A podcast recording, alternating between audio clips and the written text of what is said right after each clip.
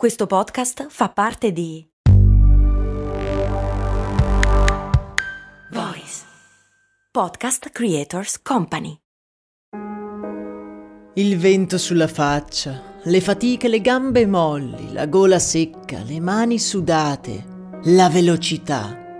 Io credo davvero che la bicicletta sia un dono di libertà. Quando da piccoli montiamo in sella la nostra prima bici, quello è il momento in cui ci sentiamo per la prima volta liberi. Beh, insomma, per me è stato così. Ma com'è nata la bici? Ne parliamo dopo un piccolo, anzi microscopico spot pubblicitario. Rimanete con noi. Hear that? Believe it or not, summer is just around the corner. Luckily, Armor All, America's most trusted auto appearance brand, has what your car needs to get that perfect summer shine. Plus, now through May 31st, we'll give you $5 for every 20 you spend on Armor All products. That means car wash pods, protectant, tire shine, you name it. Find out how to get your $5 rebate at armorall.com. Armor All, less work, more clean. Terms apply.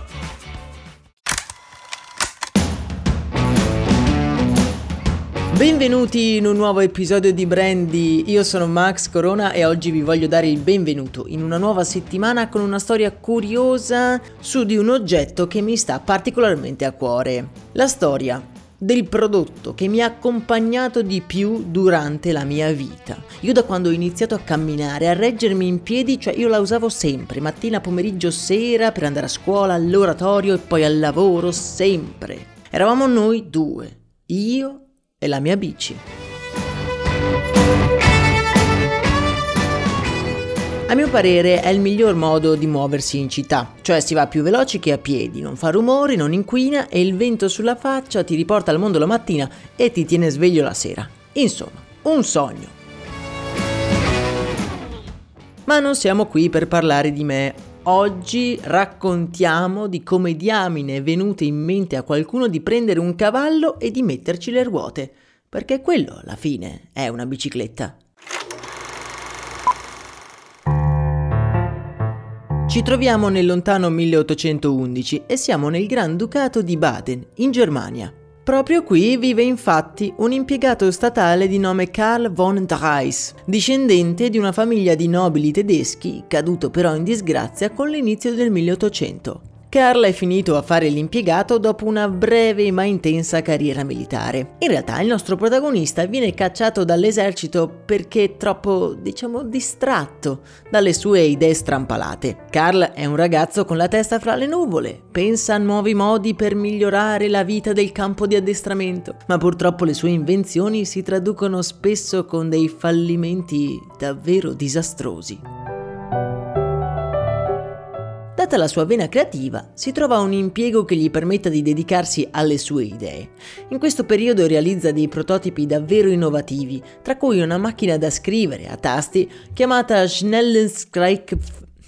Dunque, Schnellschreitz...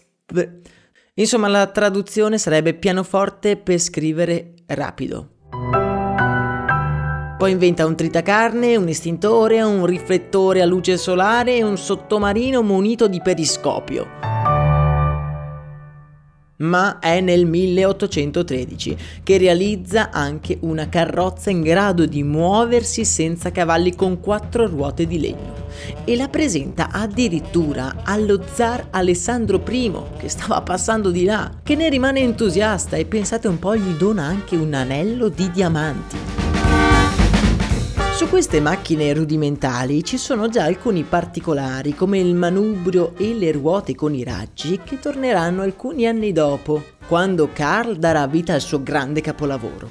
Il nostro protagonista si mette a lavorare su un mezzo di trasporto utilizzabile senza l'ausilio dei cavalli, dal momento che in quella regione particolare della Germania, in quello specifico periodo, c'era stata una carestia davvero disastrosa che aveva fatto ammalare gran parte dei cavalli. Proprio per risolvere questa carenza di motore animale, Carl decide di adattare una delle sue macchine proprio alla figura di un cavallo, quindi con due ruote invece che con quattro ruote. Per dimostrare la bontà della sua invenzione, Carl si cimenta lui stesso in un avventuroso viaggio tra Mannheim e Svensingen e ritorno, quasi una trentina di chilometri a spinta su un cavallo a ruote di legno. E non è neanche l'unico viaggio che fa quell'anno, ne fa addirittura uno lungo 90 km.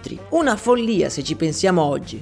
E invece all'epoca tutti ne andarono matti. La stampa locale trattò la vicenda come un avvenimento e l'invenzione di Karl Dreis in suo onore venne ribattezzata Tresina.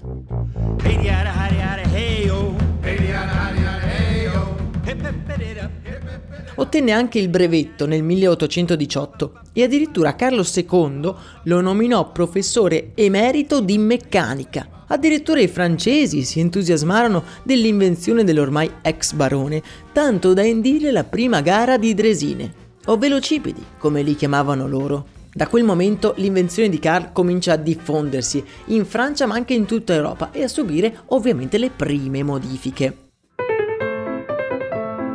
Il velocipede poi negli anni ebbe una rinascita a Parigi verso la fine degli anni 60 del 1800, costituito da una ruota anteriore di diametro leggermente maggiore a cui erano connessi pedivalle e pedali. Era chiamato velocipede bicyclé, da cui poi deriverà il termine biciclo in italiano. La trazione a pedali era prima posizionata sulla ruota anteriore, questo però rendeva molto difficoltoso curvare. Non vi siete mai chiesti perché i bicicli di un tempo avevano quella ruota enorme anteriore? Proprio per riuscire a pedalare e a curvare nello stesso momento.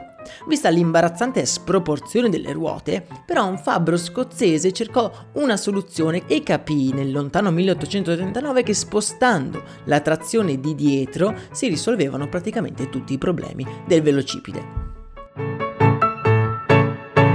Poi arrivano le gomme, i cuscinetti a sfera e la bicicletta comincia ad evolversi fino ad arrivare a quel magnifico oggetto che tutti noi conosciamo.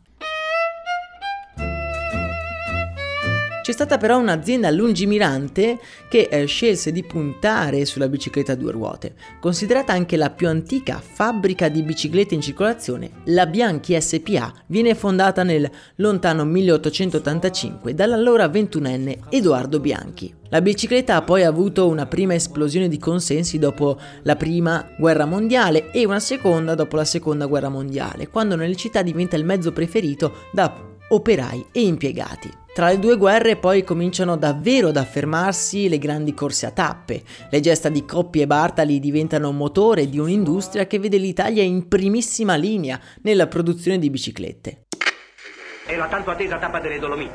È la loro tappa. Fausto o Ugo? L'interrogativo non consente risposte anticipate. Sono uno degno dell'altro. L'Italia ad oggi produce oltre 3 milioni di biciclette all'anno, con una crescita del 20% che è avvenuta dal 2020 al 2021, dovuta anche principalmente agli incentivi alla mobilità green e all'esplosione per le biciclette elettriche. Solo il Portogallo in Europa produce più biciclette e qui sarebbe curioso andare ad indagare perché in Portogallo si producono così tante biciclette, ma forse questo lo andremo a vedere in un nuovo episodio di Brandy. Iscrivetevi al canale podcast mi raccomando. Come vi dicevo, io lo ritengo il miglior modo per muoversi, non solo in città ma anche fuori, per la campagna, l'unico mezzo che rispetta davvero l'ambiente, non emettendo CO2 e non producendo fastidiosi rumori. È più o meno una connessione con la natura, un modo ingegnoso per amplificare le potenzialità di un essere umano. Insomma, un silenzioso superpotere.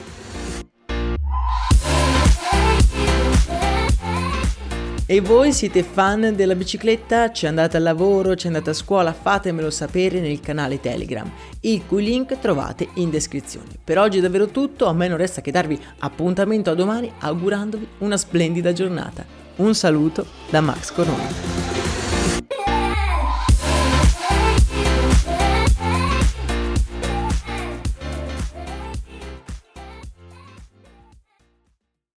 Hiring for your small business? If you're not looking for professionals on LinkedIn, you're looking in the wrong place. That's like looking for your car keys in a fish tank. LinkedIn helps you hire professionals you can't find anywhere else, even those who aren't actively searching for a new job but might be open to the perfect role. In a given month, over 70% of LinkedIn users don't even visit other leading job sites. So start looking in the right place. With LinkedIn, you can hire professionals like a professional. Post your free job on linkedin.com slash people today.